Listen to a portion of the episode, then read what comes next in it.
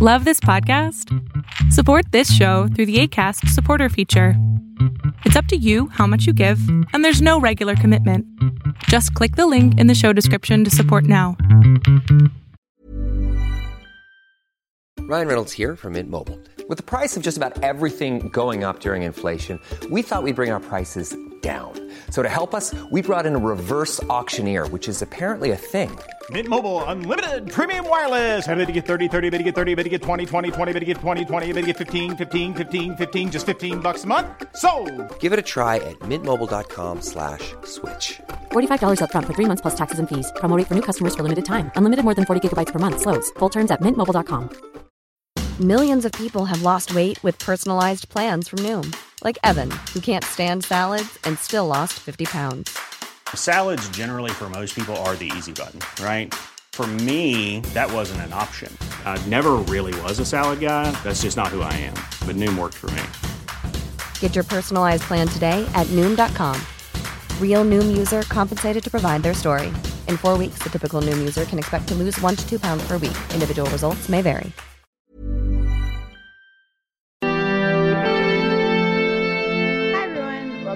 8th episode of Concussion Chats. My name is Taya. Concussion Chats is a podcast hosted by McGill students for the Concussion Legacy Foundation with the help of Nick from Concussion Talk Podcast. We're dedicated to providing hope and strength to those suffering from concussions through sharing experiences. Today, I have a recording of our guest speaker, Kathy. Kathy is a five year survivor of a traumatic brain injury that works as a key speak as a key player for a variety of different types of companies. She is passionate about neuroscience and TBI recovery. She will be sharing her story of overcoming adversity through self-advocacy and about her recovery that has been centered around neuro-optometric rehabilitation. Kathy is the founder of makethegradetraining.com and her skills run the gamut from training large groups of teachers nationally to providing consulting to startups and helping small businesses with social media support and customized software integration assistance. The main goal of my um, wanting to present or being invited as well is to share the message of hope. Okay. Um, I was a pretty darn messy TBI case, and I'll share that with you. Um, but I just want you to know that there is so much hope okay? And even if you've been a person that's had a brain injury for 10 years or more whatever 5 10 15 20 years and you feel like you know you've just never found what you needed to solve it um, you know we'll talk about that. So that's important. So i'm coming to you from outside of chicago. Uh, technically i'm in crystal lake illinois. And if you hear a east coast accent it's because i grew up on long island uh, glen cove new york so anyway, and as I mentioned before, uh, that I went to school in Amherst, Massachusetts. So been around a little bit. Um, whoops, come on. All right. So before my concussion, I was a science teacher, middle school science teacher for over 15 years. I put a little arrow there with the word foreshadowing because fortunately for me, that science background that I had um, helped me in navigating the waters of a brain injury. In addition to te- you know being a teacher of middle school students in science, um, I'm a, a, mom with two kids who are now 16 and 21. I probably should update this photo. That that's the photo right after the concussion. Um, I'm a guitarist, as you can see, and I also train teachers around the country to use technology, and I still do a little bit of that when uh, we're not doing the COVID thing, I should say. All right, so a little bit about my accident. Um, I was on a professional development trip. I went up to Calgary, Canada to Smart Technologies. Those of you who have been in a classroom as a student and or a teacher in the past 10, 15, 20 years um, might be familiar with the smart boards that are on the front of the room, in the front of the room in the classroom. So uh, my thing was, is I used that in my science classroom, and then I became a certified trainer, and I would train teachers to use um, smart boards, and I trained all over the country. But I happened to be on an all expense paid trip that Smart Technologies had paid for, brought me in to um, be there And then, unfortunately, in the middle, you can see the tagline, What a Beautiful Skyline, and BAM. And what the BAM stands for is um, I was midweek through a full week professional development trip, hanging out with teachers, having the time of our lives. We were so excited. We were heading down to Calgary where the Olympics were. I turned and I said, Wow, what a beautiful skyline.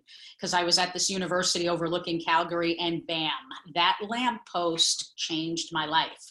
So I always call this my nemesis because um, I walked straight into it, but at a very fast pace, hit the upper right hand side of my head, and life changed forever. Um, so let's see here. Symptoms. Oh my goodness, did I have symptoms? But I was told, as I overheard uh, one of the gals say when I entered this call, you know, oh, it's just a concussion. Okay just i put that word in um, in quotes because just a concussion did not ever get me aware of what my future was going to be because that just a concussion really was huge. Um, so symptoms here's the list of symptoms that i went through in the first year uh, the majority of them at the beginning quite a few that didn't even appear right away and i want to i want to emphasize that because if you're early on in your concussion sometimes you won't have symptoms immediately. But then literally weeks later or months later you have another oddball symptom and you're like oh my goodness what's this now? But um, some of the symptoms initially were nausea uh, big time vertigo. Okay. I didn't even really know what the word vertigo meant or dizziness. You know, I mean, I'd never had those types of issues in my life. Hugely sensitive to sound and light, in particular fluorescent lights. And if I were to say out of all of my symptoms, what one lasted the longest, it's the light and sound sensitivity five years later i'm mostly i'm like 95 96% uh, doing great kind of thing. Only occasionally do i notice the fluorescent lights at this point. Um, i do still struggle with some sound stuff and i'll share a little bit more of that probably a little bit later but my main problems were after I hit that lamppost, luckily I grabbed the post and I didn't fall backward and hit my head a second time. But um, from the moment I walked away from that lamppost, I had this this feeling that I was pulling to the left. And it's it's actually there is a name for it, which of course I didn't know at the time, but it's known as a visual midline shift. And for anyone who's, you know, listening, if you have questions on any of these topics, we can talk about them after.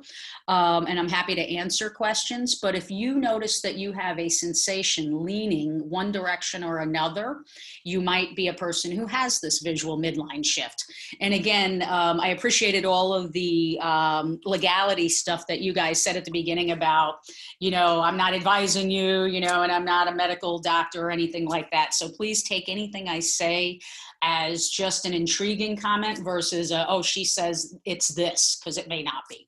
But anyway, um, if you have a visual midline shift and you feel this sensation of pulling your body, um, and so my balance was terrible. My balance was if I closed my eyes, I would fall over, kind of terrible. Um, some other things I had, uh, real strong problem was problems walking in stores. And I bet you if I had right now uh, allowed everybody to unmute themselves, many in this group listening would say, "Oh, I struggle walking in stores." And in in this instance, the moment I walk through the doors of a store, the high ceilings, and these are the things that I later on put together that were the causes behind the walking problems high ceilings, shiny floors, busy um, environmental surroundings. So in a store, your peripheral vision can't block out all these different things that are um, when you walk down the aisle. And so that's one of the reasons that you get your vertigo and, and your dizziness, uh, perhaps. Again, I'm going to use the word perhaps. Can't speak for everyone here, but I know in my case that that was an issue.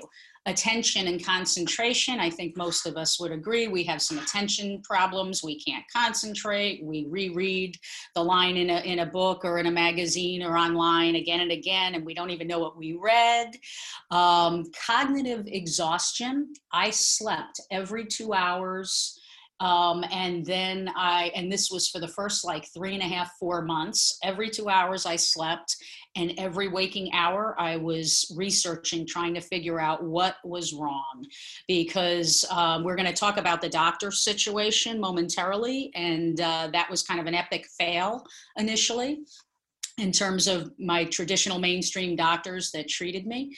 But anyway, um, poor spatial judgment is another thing that can happen. Um, your depth perception and vision could be a problem. I noted the supermarket syndrome. That was uh, the phrase that the uneducated, and I say that I'm trying to be nice, uneducated neurologist nicknamed it supermarket syndrome, which makes it sound like it's a psychological problem. But uh, we'll get back to that. Unstudy, non-specific spatial disorientation. Again, the unstudy part was the balance.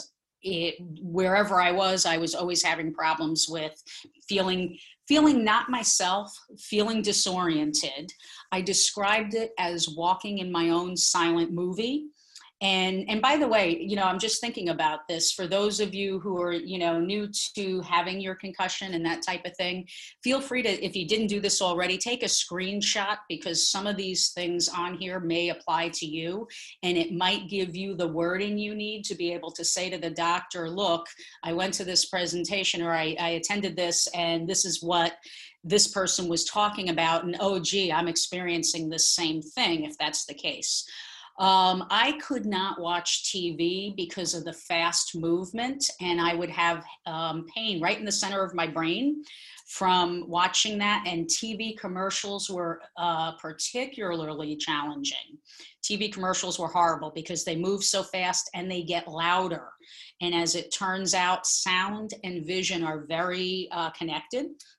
Um, and then I had what I would describe as electrical storms in the brain. I'm not going to say that I had epileptic seizures. Some of you might have had seizures, which were much worse than anything I'm describing here. Um, but I know I was having weird, the only way I could describe them was electrical storms. So whether they were seizures or not, I'm not sure. I mean, I didn't fall over or anything like that but definitely it was a very weird experience. Um, and I already mentioned uh, difficulty in the visually complex areas due to patterns on the floor and things like that. Um, let's see here. Whoops. I'm going to skip the day that particular uh, slide for a moment. So the struggle, I mentioned some of these places, but I took pictures along my journey and you know, looking back on it, I'm glad I did because the, the further out you get from your recovery process, and, and I got to be honest, I feel like I am 95 plus percent recovered. Uh, and I want that to be an exciting bit of news for you that you can get there because you kind of saw the list of things I dealt with. And many of you probably have many of those things. Um, but these were the places shadows. If you look, this was an airport. Um, my job required that I do traveling um, for the training job. So, airports, any of these shadows, the fluorescent lights and the high ceilings um, in like a Walmart or a Target were torture to me. Um, I took a trip to a very top neurologist in um, Chicago and I got there and it was a snowy day and I had to walk two weeks, uh, two weeks, two blocks rather from the parking garage to his, to get into his office. And between the snow and the tall buildings at the one block point, I could barely walk. And I was, my husband was with me and I'm saying to him, his name's Kurt and I kept saying, Kurt, Kurt, you got to stop walking. I, I can't do it. I can't make it. And it was because of the visual perceptual problems that were the result of this concussion. So um, then when I got into the office, I said to Kurt, I said, uh, I don't want to be a, um, you know make a big scene kind of person you know i want to i don't want to be dramatic and so i said let's wait downstairs until i calm down because my my whole um, central nervous system was totally um, riled up, I'll say. And so I told him that. I said, let's, um, you know, let's wait downstairs until I calm down. We did that for maybe 40 minutes or something. And we were early for the appointment anyway. Then I go upstairs. I go to have the appointment, but the doctor is behind by about an hour, hour and a half. So you, you would think by then that my nervous system would have calmed down. But when we get in there, one of the first things he does is he puts on something called Fresnel goggles because he can see that my eyeballs are bouncing. And that is something called nystagmus, okay? And the bouncing eyeballs, you would think if, if a person were a neurologist, they would say, aha, that might be why she has X, Y, and Z complaint. Because I was describing all those symptoms I described to you guys just now. And you would think that two plus two would equal four, and that, that the man would think to eyeballs are bouncing with nystagmus. Well, the bad news on my very top Chicago neurologist was he did not put two and two together and instead chose to uh, choose some other reasons behind my um, my symptoms. And uh, i'll give you a hint. One of them was he said something like i was menopausal. So if you can imagine my horror to be told that not only did i have a concussion concussion but my symptoms were menopausal really sounds to me like he thought it was psychological as well. So he ignored the eyeball bouncing and chose the psychological answer to my problem. So anyway, as as some of you can relate, it's just a bunch of BS. It's really not good. Pardon my language there.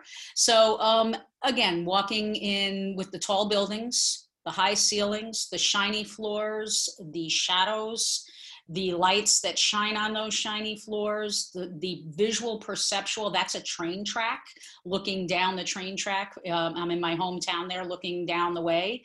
And if I were to look at that scene, I want to fall over. Then in Chicago, for those of you who have ever been to Chicago, the United Airlines um, is well known for this really wild area over here where you go down escalators. They're, they're actually walking escalators, I guess. You're not going up and down so much, but you go down this whole long pathway where music is kind of blaring and lights are, these are all neon lights. And needless to say, not a good place for a person who's struggling with a neurological problem. Okay, so the journey begins. How many doctors will it take? Um, and I overheard uh, the other gal saying she's had over 50 doctors. I don't think I had over 50 doctors, but I do know that I had in that first year over 150 doctor appointments starting with the emergency room, the primary care physician, got a CT scan. Now, some of you, especially those of you who are newer here, might have experienced this already that one of the tools that they use to diagnose whether you've got a serious head injury, there's two tools that they tend to rely upon a CT scan and an MRI. Now, when I first arrived at the hospital in Calgary, they did a CT scan. They said, Oh, you're fine, no problem. Okay, you're going to be good in four to six weeks. Have a good life, right? Then um, I get back to uh, the, to Illinois, and I and I'm still having horrible, you know, pretty much very early on, all kinds of bizarre symptoms. Go to the primary care. He says, "Oh, I'll send you to, for a CR, a CT scan." So I go for number two. Again, normal. Then I key. Then I'm sent to a neurologist, and I ask, and, and they say, "Okay, well, reluctantly, we'll give you an MRI scan." Normal. So then with that, that's where they start to push the psychological issue because as I wasn't getting better in their predicted timeline of four to six weeks, then um, it must be psychological. And I did take a neuropsych test. Now, here's an interesting little tidbit neuropsych testing can be anywhere from real short you know an hour long kind of thing to you know days worth you know like two four hour days or two six hour days or they spread it out however they do it in my case, what they did was they did a 45 minute neuropsych test. I performed low and, and below average on everything. And they said, oh, you fall in normal range, so you're normal. They never asked me, What's your level of education? I have a master's degree plus 40 or 50 more hours of education. They didn't say, you know, what do you do for a living in terms of me running my business and teaching and all these other things. They were very content. And I didn't know to point out to them, hey, wait a minute, guys. I'm a person that has this high level of education and I'm performing below average on your neuropsych test. That's proof that there's something wrong. But again, they want to stick to their narrative that people are faking it quite often. And not every doctor, I should back up and say some of you might have fabulous, you know, neurologists. You might have a fabulous neuropsychologist. You might have some real supportive people. I'm just sharing my journey, okay? But then where this is leading is where things get real good and hope comes into the picture. Because I got to be honest, my my initial part of the journey was just terrible. It really was. Um, I went to the regular optometrist. They said, Oh, your vision's 2020. You're doing good. Meanwhile, I was melting under the fluorescent lights in their office and I was crying and struggling walking. But they said, Oh, eyes are good. Um, had to go to an ear, nose, and throat guy to check on the vestibular balance stuff. Again, they uh, they didn't want to give me a test. I kind of had to fight for something called a VNG test and uh, it's a big name videonystagmography test. And those results came back showing irregularities of my nervous system and a whole bunch of irregularities. But that too, for whatever reason, was dismissed by the general doctors who just claimed that I was faking. So, anyway, uh, they did audiology testing, and one ear was 100% perfect, the other was 92%. So they said, Oh, you're fine but actually that does play into the injury. Um, I paid out of pocket for vestibular physical therapy. And uh, this is what I would say about that. One of the benefits of me having gone there was they were kind and they believed me because I wasn't getting much sympathy or care or even the slightest bit of interest by the initial team of doctors that I went to. So, vestibular physical therapy did not solve the problem at all. And in fact, in some ways, you know, certain times they really aggravated the problem because they pushed me too far because they didn't really know how to deal with TBI. But I got to be honest, they were the kindest team at that time.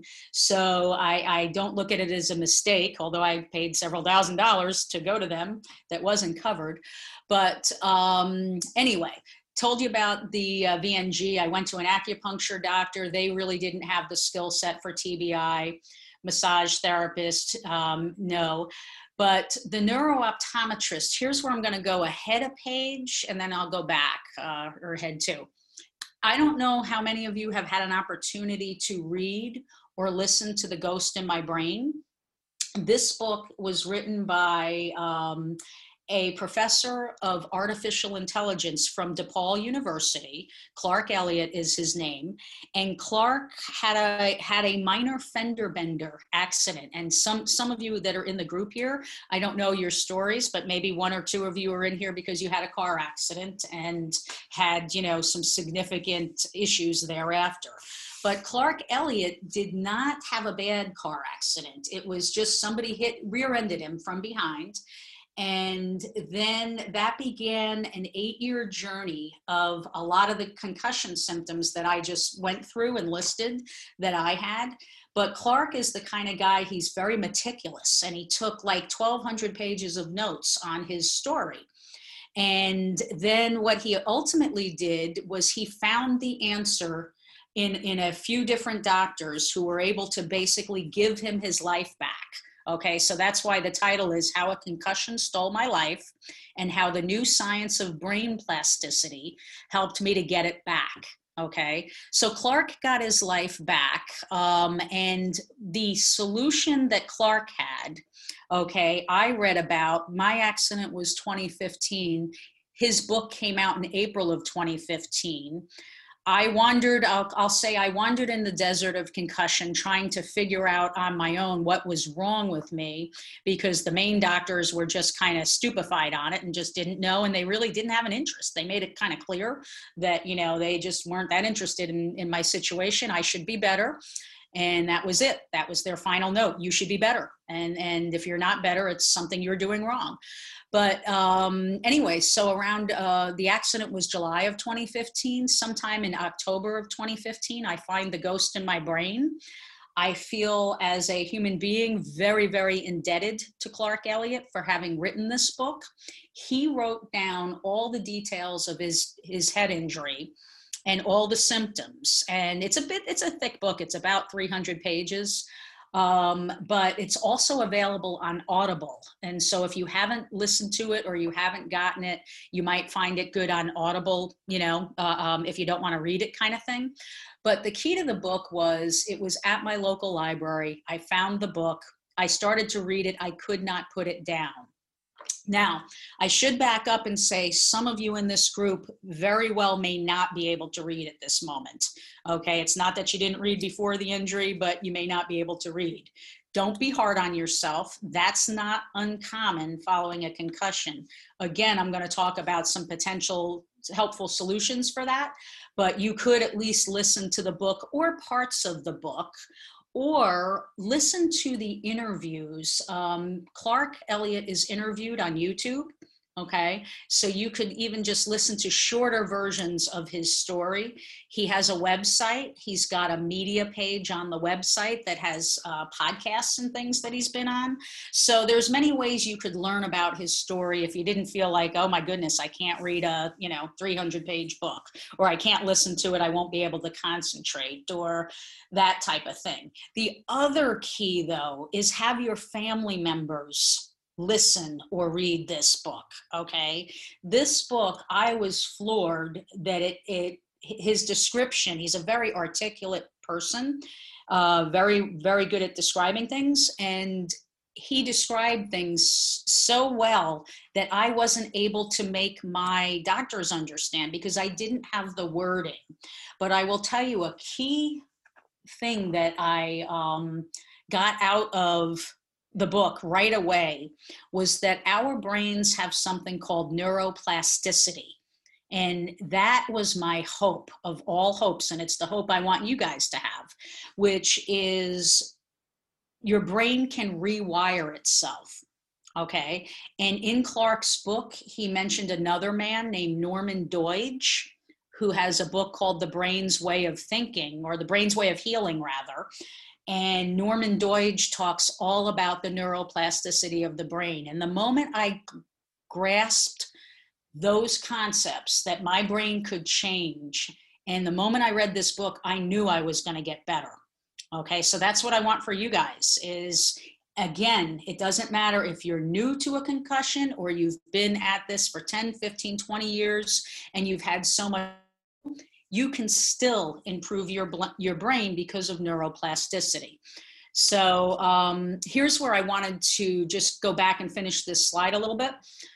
The neurooptometrist um, is one of the people that was mentioned in The Ghost in My Brain. I'm going to skip down at the bottom. There's a second person that does what's called cognitive restructuring. I have worked as a patient with both Dr. Deborah Zelinsky, who's mentioned in the book, and she's the neurooptometrist. And then I worked with Dr. Donalee Markus, who does what's called the cognitive restructuring. And she also now has brain games that are brain apps that help to strengthen some of the neurological processing and things. Um, I should say, just as a um, disclaimer or whatever, or I don't know what the term is, that I've actually done work, eh, you know, paid work for Dr. Zelinsky after my healing process. I, I, started to partner with her. She was doing some workshops because she's here in Illinois, I should say that. Um, and so I helped her, uh, you know, do some three day workshops where she trains other doctors. So I really learned a lot about neurooptometry after you know, or actually during and then after the uh, head injury situation. I also worked with Donalee uh, Markus doing cognitive restructuring, and she's a brilliant, brilliant woman. Um, okay, so my main solution were the glasses, okay, the neurooptometrist, uh, Dr. Zelinsky, and again, I'm not trying to advertise her. You have, there are neurooptometrists around the world, okay, some good, or, or I should say, some better than others. But um, I was blessed that Dr. Zelinsky had been working with brain injury for 30 years by the time I got to her. So anyway, that the middle picture represents that I ended up with prism glasses. And then um, this other picture down here, I also worked with somebody who was a functional neurologist. So that's a chiropractor with additional training in brain function. And they're really, really good. I also worked with someone who did um, neurofeedback. Okay, so so similar to the uh, the the lady who spoke at the beginning and said she'd had over 50 doctors. I didn't have 50 doctors, but I sure had a lot of different things that I tested out to try to improve my functioning. Okay, so we're going to wrap up some things. Here is a key point to understand whether you're uh, the person with the concussion or, or traumatic brain injury or you're the caregiver and that is, in my experience, every doctor, for the most part, was their own island, meaning that the primary care physician really had no conversation with the neurologist. The neurologist had no conversation with the ear, nose, and throat guy to talk about my vestibular balance disorders. Um, and, and so that was a real problem okay? So minimal collaboration was a big problem and and so what i what i describe is i would love to see in a perfect world something like a mayo clinic that had all these different practitioners okay and that they would refer to each other and then they would talk to each other. Because uh, there is one advantage and, and i and i say this very gently um, i was not um, I don't want to use the word lucky enough because that's the wrong word, but I was not put into a brain rehab center. If you are in a brain rehab center, then the doctors work together, and there's some real advantages to that if you are a person like me which many of you in this who are listening probably are you know you hit your head and you have a problem um, but you don't end up in a brain rehab setup and then you have to flounder like a fish trying to find who can help you and you go doctor to doctor to doctor and as i mentioned they don't speak to each other and they don't even believe each other my neuro my neurologist knew nothing about neurooptometry and yet neurooptometry has been solving uh, you know brain injuries for 30 40 years or more so anyway I, I describe it in my perfect world i would love a mayo clinic that was for brain injury that had all of the doctors that we needed in it, including the PTs, the OTs, the neurooptometrists, and that type of thing. Um, so, you know, concussion, I saw this one, you know, and, and, it just talked about concussion. It can affect your language, it's linguistic. It's somatosensory, meaning, you know, your central nervous system uh, has problems. It's vestibular, that's your balance. It's headaches. It's auto, it's autonomic, um, you know, and the autonomic system is part of, you know, that's your central nervous system. And so different things no longer work the way they should. Um, it, ocular means that it's visual, it's anxiety, it's got attention issues, it can be in the neck, uh, lots of fatigue and things like that. So all, there's a lot of practitioners who can help us. I'm just sharing with you the ones, you know, how I found my team. So my end all team, and this is one of the last slides, my end all team became neurooptometry, um, cognitive restructuring, with uh, Dr. Markus. And then the last one was functional neurology because the guy that, uh, the team that was trained with functional neurology really understood the nervous system and the vision, and they knew how to actually give me vision therapy. So um, after all of that, you know, my life is back. I'm doing good. I, I did not return to teaching, but I did. Um, you know, uh, go back to a fully functional life after, and it took me a, about two years to get my life back. I do say that lots of good came out of this, which I'm hoping that maybe you can you can experience as well. in that as bad as it was to lose my job in teaching and to be floundering and trying to solve this problem that nobody was interested in except me and my family kind of thing um, you know there was a lot of good um, I, I, i'm not going to lie i lost friends along the way who didn't call didn't follow up with me i know that's a common complaint of people when they have medical concerns um, I gained new friends. I have a wonderful team of doctors that I'll always be, you know, um, indebted to because of their knowledge and their caring, you know. Um, and now I work and I do things like this, but I also work with different companies that are involved in, in being part of a solution to concussion care. So what I want to really end with is that there's a lot of hope. And I'm, by the way, I'm happy to take questions. Um, there's a lot of hope you have neuroplasticity on your side.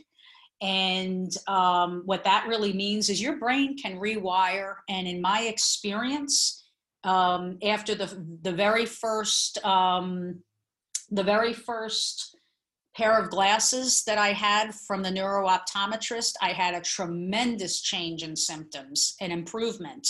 After the second pair, another change and improvement. And it taught me really very clearly that your brain rewires very quickly. Okay, so there are there are there are tools, there are ways that we can feel better. And, and there are resources which I'll be glad to share some ideas in terms of where you can go online to find some things but uh, I think, yeah, I think that that probably covers it.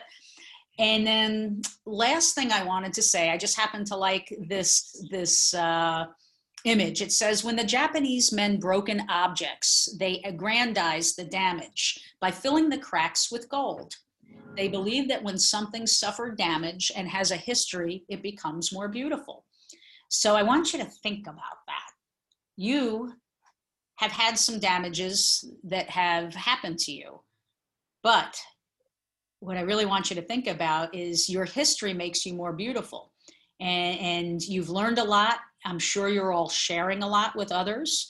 Or if you're not right now up to sharing your story, maybe down the road you'll be doing what I'm doing, which is to talk, uh, you know, to groups and things like that to share the hope that you can get through this concussion, you can beat it, and uh, yeah.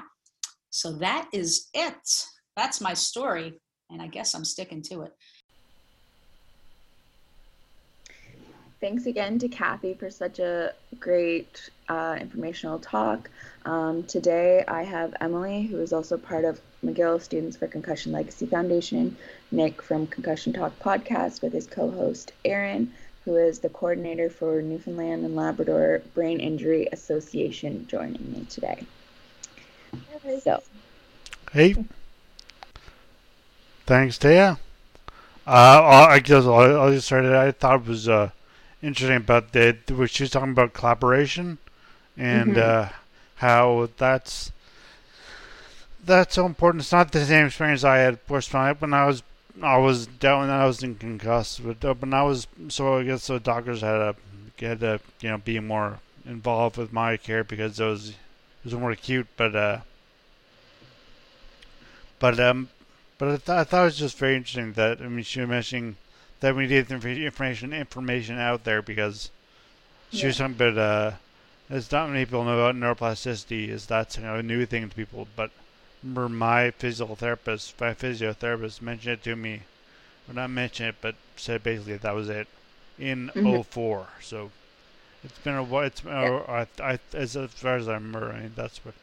So I mean, it's been around for a while, but it's just not being communicated as well as, and mm. Mm-hmm. And yeah, the uh, between people, so just a neurologist and an optometrist and pain specialist or yeah, GP, yeah. anything else. Just the, the communication is so important, and I think that also depends on, I guess, where you are and kind of so what's available in your area.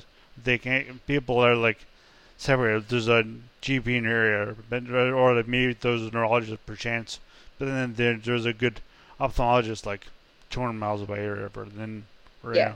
then chances are they don't really know each other. They're not gonna, they're not gonna yeah. know who to reach out to. Makes, yeah, which makes what you're talking about um, really difficult. Like her idea of like them all working together makes so much sense. It and does, we're definitely yes. be the best um, approach and like thing because then Yeah. they're all communicating and they can help the person Yeah. more. But like you said, yeah, it's really hard depending what's around you, where you're from. Um, but it definitely would be really beneficial. Can be, yeah, can be. It's a logistical logistical nightmare for yeah, people. for For sure. Yeah. Like, for example, here, most people who have had a traumatic brain injury of any sort will only spend a few days in the hospital and kind of been sent on their way. There's not a lot of rehab resources. And honestly, when she mentioned uh, functional neurologist, which is basically a chiropractor with brain specialization, I didn't even know about that. I started looking up to see if there was any like around here that I could refer clients to because I was like, that's something that I could try to reach out to. Oh, I I know there's a pair. There's a not a functional neurologist, but I know uh, from uh, Concussion Compass, like Molly Parker and Natasha Wilch in BC, and Natasha is uh, she well, they're both physiotherapists. But Natasha has training in function in like with with functional neurology as well, but she's she is a physiotherapist. So Mm-hmm. they're on Twitter, on Twitter, on Facebook. They may be on Twitter, but I meant to say that They're on Instagram. Instagram, Yeah. concussion at concussion compass. But uh, Yeah. Yeah, I think there is. Um, I think this kind of goes back to there's this. The reason we don't hear about functional neurologists, there is this um, sort of divide between traditional neurologists and um, and sorry, sorry, Emily, can you repeat that? I didn't hear it. Didn't hear saying. Yeah, there's this um sort of divide between traditional neurologists and chiropractors that happens. Yeah. Um, I think you're covering your mic, Em. No, no, I can hear you. You're fine now. Just as long as you speak, I can hear you. Um, yeah, so I think that this divide between the neurologists and the chiropractors is part of this issue we don't hear about, or why we don't hear about um, functional neurologists. Historically, there's this um, there is this divide because there because the training for chiro- chiropractic care isn't necessarily the most regulated, and there are these horror stories of chiropractors really injuring somebody in a neurological way. Now, so I think part of that goes into these functional neurologists that are chiropractors have, you know, much more specialized training. And I think the big thing with it is going in and just doing the research and seeing, you know, what are the reviews on this particular chiropractor? Because I have, I don't see this divide with the optometrist and the physical therapist. My neurooptometrist here in Nashville, she's recommended a functional neurologist to me, which is a chiropractor. So I think, you know, just kind of like put out the feelers, check the ratings. Yeah. Um, that is part of the reason Have that someone do it for you if you're concussed. You can have people do it for you. Yeah, and you really want somebody who knows what they're doing as far as chiropractic care, because you don't want your head whacked around in weird ways. So I, yeah. you say don't just go to any old chiropractor. Yeah. You might be kind of jarring. Yeah, be worse off than yeah, just like we have the people who are specialized in yoga for TBI. Like it- it's important because your head movement is really important. Um, but I do think it's really interesting. Mhm. Um, Something else um, Kathy said uh, was about how her symptoms didn't, uh, like, not all of her symptoms um, appeared right away. And we actually have someone in the support group who um, experienced like a like a few months delay before they got like symptoms of their concussion. Um, so that was interesting too. Um, just that she talked about um, how like her symptoms changed over the year. Yeah, that uh, I- personally, that's one thing I just I can't really relate to that well. But delayed, de- de- Mhm. delayed symptoms. But um, maybe Aaron and Emily know more stories about that. I know it. I know it's often the case, but I mean, they have more exper- experience with that, either Yeah, yeah. through people or through themselves. you know, it's definitely something I've heard the symptoms mm-hmm. setting in later. Yeah. Especially like I hear people get into car crashes and, and they feel fine that day and that night and it's the next couple days Yeah. they really feel it. And whether it's this like, you know, running on adrenaline or, I, you know, I'm not really sure, but I do know that secondary, you have the, your initial injury, and then there are secondary Mm-hmm. uh, injuries that occur on a, you know, neurobiological level. Yeah. Um, and take, I think it's still we're unclear on exactly how long some of those changes can take effect, but um, it, it's definitely happening. Oh, it's little- definitely yeah. yeah. yeah. It's just really interesting that that's It how is. it works. It'd be kind of Um, scary. Yeah, no, it's yeah, it's like interesting but also kind of scary for sure. Especially if like you're someone that like you went months feeling like you were fine sort of thing. Um, but I think the whole like car crash and then feeling fine like that day, next couple days, that's when it hits. That kind of makes sense, like the whole like adrenaline Yeah. stuff. So, something else that I think um, that she brought up that I think is something that's really important. Um, that I think personally I've always thought more of when I'm thinking about athletes, but this whole um, doctors not taking into consideration your baseline. So she was somebody with you know high levels of education, and she you know historically has scored above average on things, and then she was scoring in an average range. And I guess I always think about this um, because in my in my situation, I didn't have a baseline test for my reaction time, but we knew that because I was a goalie and I was quite good at it, I had a really fast reaction time. So scoring anything less than the you know 99th percentile was not like good for me. And I Yeah. that um yeah aaron I, I don't know if you can do att- attest to this in your work but it, it can be really frustrating for a patient to be told oh this is average this is normal you're fine when in reality maybe this patient had a much higher baseline Yeah, it's certainly difficult too for like any specialist or doctor going into something mm-hmm. and you lay out one test knowing the person now, and if you never had any previous follow through, you're just going to be like, this is it. Like, of course, this is just kind of Yeah. how you are. But unless you know that patient history and take that time to learn it, you're not going to actually improve anything. And I think it's do- kind of just an important lesson to the doctors more so, is that patient history is the absolute most important thing they do. important. Yeah. But if they come in with no, if they there's no, if the patient just comes in, but they can, there's in order to get a history from, you have to be honest with your doctors and not be Yeah. too also humble or too boastful about your abilities and just be honest. Like I can do this well, I can't do that well. But it's just very difficult for people to know if they can, if they are like if they could. I'm just saying like. Like I have a fast reaction time, or or I have a, you know I have a slow reaction time, or I'm Yeah. I'm not very good at math or whatever, or you know I don't I don't speak clearly, like that kind of thing. But and for a doctor to know that, but I mean, if you just come in, uh, kind of off the street, as it were, then how's the doctor? Doctor no, no way to really tell unless you actually, or just have somebody come with you, like a family member, family member, Yeah, a good yeah. friend, or spouse or partner, just come with you Yeah. and just know that. Say, okay, this person just yeah. Yeah. Yeah. Even within personal experience, my grandmother, after she had the stroke, she was always notoriously horrible for knowing what day it was. Like, you could Yeah, ask her, be like, hey, like, what's the day today? And she'd be like, oh, it's like April. And it's like, we're not November. Like, what are you talking Yeah, about? yeah, yeah. and so I, they were asking her questions after the stroke. By that, by the way, Aaron, they're April and are in November are months, not days. Yeah. Ever. what I mean. But no, um, so they were trying to ask her the questions though, and I was just like, yeah, these aren't good questions to ask. Like, you're not gonna get a good rating because she would get this wrong no matter what. yeah. Like, yeah. Yeah. So No, having but- that support is important.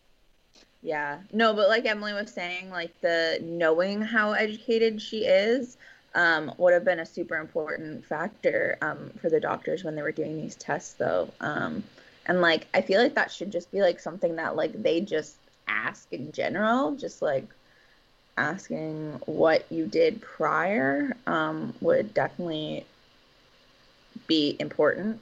Um, but you know, Well, and there's the other difficult thing is like, then we get back into the.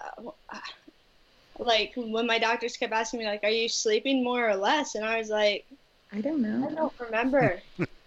like I just don't remember how much like yeah, I could fall asleep right here, but maybe I could do that before. I'm not really Yeah. sure. like I have no idea. So it's And I mean that that just um like reinforces the like bringing someone with you is super helpful if you can for sure. yeah, definitely I agree.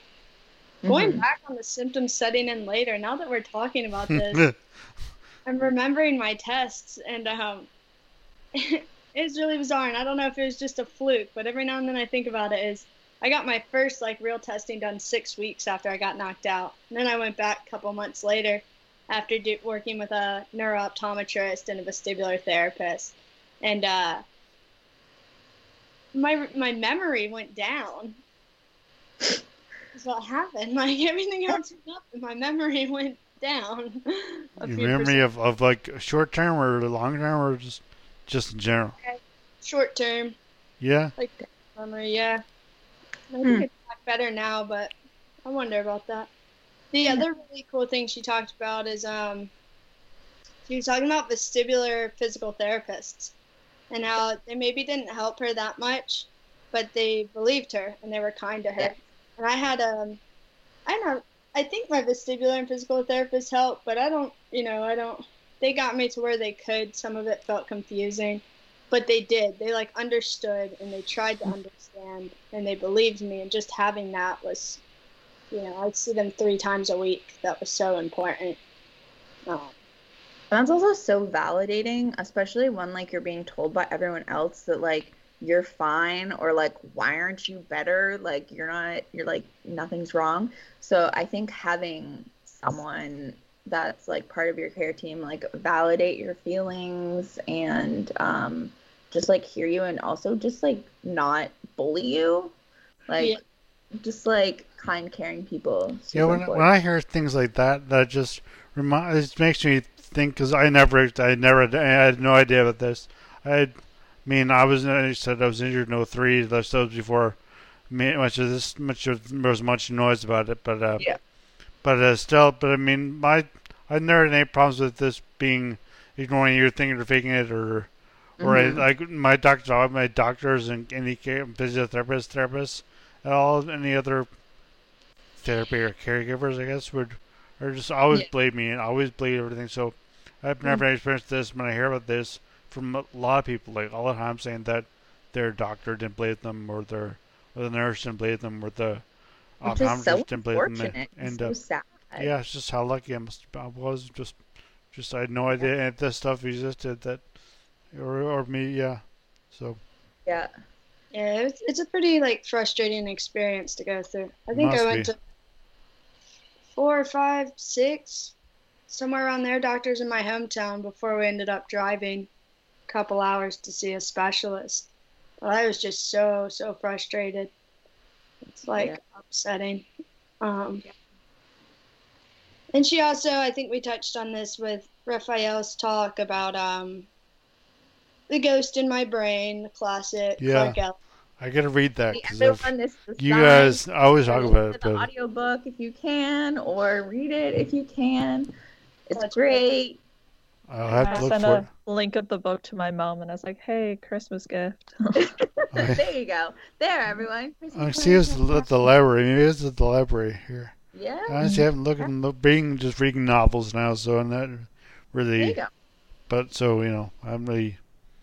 I'm not actually that's the last book I read was not a novel, but it was a. but anyway, it's not about not about brain injuries at all. Mm. But Um, it was also nice to hear that, like, even through all the stuff that she went through the last five years, like that, like she was like, her life is back. She's doing good. She didn't return to teaching, but she feels like she has a fully functional life. She talked about how she's like 95, 96% okay. Yeah. Like, there's still bad days and stuff. Um, and it took her a couple years to feel like she had like her life back. Um, and a lot of good came out of it. Um, Yeah, as bad as it was, like losing teaching um, and trying to resolve everything and losing some friends, but she gained some friends, uh, like gained some new friends, um, has a wonderful team of doctors, and feels like there is a lot of hope. Um, and talked about how like we have neuroplasticity on our side, our brains can rewire. And um, she also mentioned how after her first pair of glasses from her neurooptometrist, she saw a crazy improvement. Um, and then she's had a few pairs since then, and um, they've been really good for her too. I think I think that was just so. I mean, to hear that she's kind of happy with her life now, that's sweet Yeah. to hear, and that she has new friends. So she was. Aaron, Aaron and I were talking to uh, Curtis Anderson yesterday, which will be out. The podcast will be out if you listen to this tomorrow, which is Oh. Tuesday. We'll be out Tuesday. So, but uh, we were both saying that you know it's how it's just people. It's hard to not about losing friends or gaining friends, but just that people to, to understand where you're. You have to really, so you have to really have the experience to know where somebody's Yeah. from, no matter how much you, how well you can define it or describe it. Yeah, Like, it's no, just- like you you need someone, someone, actually- somebody actually has had it, has had a, a brain injury, and really understand it, and it, that's, I think that's probably where a lot of her new friends are coming- from. That people who actually understand her, who understand Mhm. that, and kind of you know are more sympathetic. I guess is, but in, Yeah. in the in the real sense of the word, not in the feeling sense of the word, but just Yeah. Yeah. No, no, no. I, Yeah. yeah. Uh, I don't know what you're trying to say, sort of thing. Yeah. Um. So, thanks. Um. For. Wait, I just wanna I wanna repeat the quote that she said at the end because Okay. it's really good. Yeah. I, yeah. It says when the Japanese men broken objects, they aggrandize the damage by filling the cracks in with gold. They believe that when something suffered damage and has a history, it becomes more beautiful. And that's all. And well, actually, I I don't know if you did that on purpose. Let me tell you about. I found the, the website more about the uh, Kintsukuri, Kintsu, Kintsukuri, what is what it's called. It's uh, and actually it's a song by a local band, local St. John's Newfoundland band, Hey Rosetta. Uh, it's a few years old now. It's like it's like Yeah. five years old, I guess. I shouldn't, I Yeah. shouldn't say because I don't know, but it's a few years old. They're no, no longer together. So anyway, and it's called Kintsukuri, and I'll put that in the show notes. A YouTube. a- I'll put a link to put a you. I'll add them in the uh, Instagram bonus. Instagram show notes. So they'll they'll they're not together as a band anymore. So that's not gonna be much help. But uh, Yeah. fine. you know, But yeah, I really like that quote. It's just kind of like reiterating that like your history makes you beautiful and um like you go through all this stuff and you can come back better than ever. yeah. You know? All right. So we'll try this again. I'm like gonna interrupt and uh, thanks for helping us do this, Nick. Um, and thanks again to Kathy for an awesome talk. Um, I know the support group really enjoyed it. Uh, we'll have another podcast posted Monday morning. Our upcoming podcasts can be found on concussiontalk.com, Spotify, YouTube, and Apple Podcasts. You can find more information about our group on concussionmtl.com. Um, our peer to peer support group is free and open to everyone. We hold three weekly meetings on Zoom, which we will link in the description. Thanks for listening. Thank you. Thanks. HeadCheck Health bridges gaps in concussion care through simple, powerful technology. Join organizations like the Canadian Football League, Trek Factory Racing, the Canadian Junior Hockey League, Eastern Washington University, and Volleyball Canada, who rely on HeadCheck to improve communication and optimize care. Visit headcheckhealth.com for more. The music at the beginning of this podcast is by Bensound.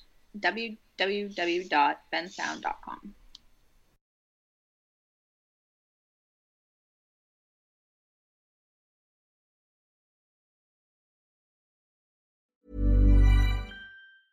Even when we're on a budget, we still deserve nice things. Quince is a place to scoop up stunning high-end goods for 50 to 80% less than similar brands. They have buttery soft cashmere sweaters starting at $50, luxurious Italian leather bags, and so much more. Plus, Quince only works with factories that use safe, ethical, and responsible manufacturing. Get the high-end goods you'll love without the high price tag with Quince. Go to quince.com slash style for free shipping and 365-day returns. Hold up. What was that? Boring. No flavor. That was as bad as those leftovers you ate all week. Keke Palmer here, and it's time to say hello to something fresh and guilt-free. Hello Fresh. Jazz up dinner with pecan-crusted chicken or garlic butter shrimp scampi. Now that's music to my mouth. Hello Fresh. Let's get this dinner party started. Discover all the delicious possibilities at hellofresh.com. Imagine the softest sheets you've ever felt. Now imagine them getting even softer over time. That's what you'll feel with Boll and Branch's organic cotton sheets. In a recent customer survey, 96% replied that Boll and Branch sheets get softer with every wash. Start getting your best night's sleep in these sheets that get softer and softer for years to come. Try their sheets with a 30-night guarantee. Plus, get 15% off your first order at bollandbranch.com. Code BUTTERY. Exclusions apply. See site for details.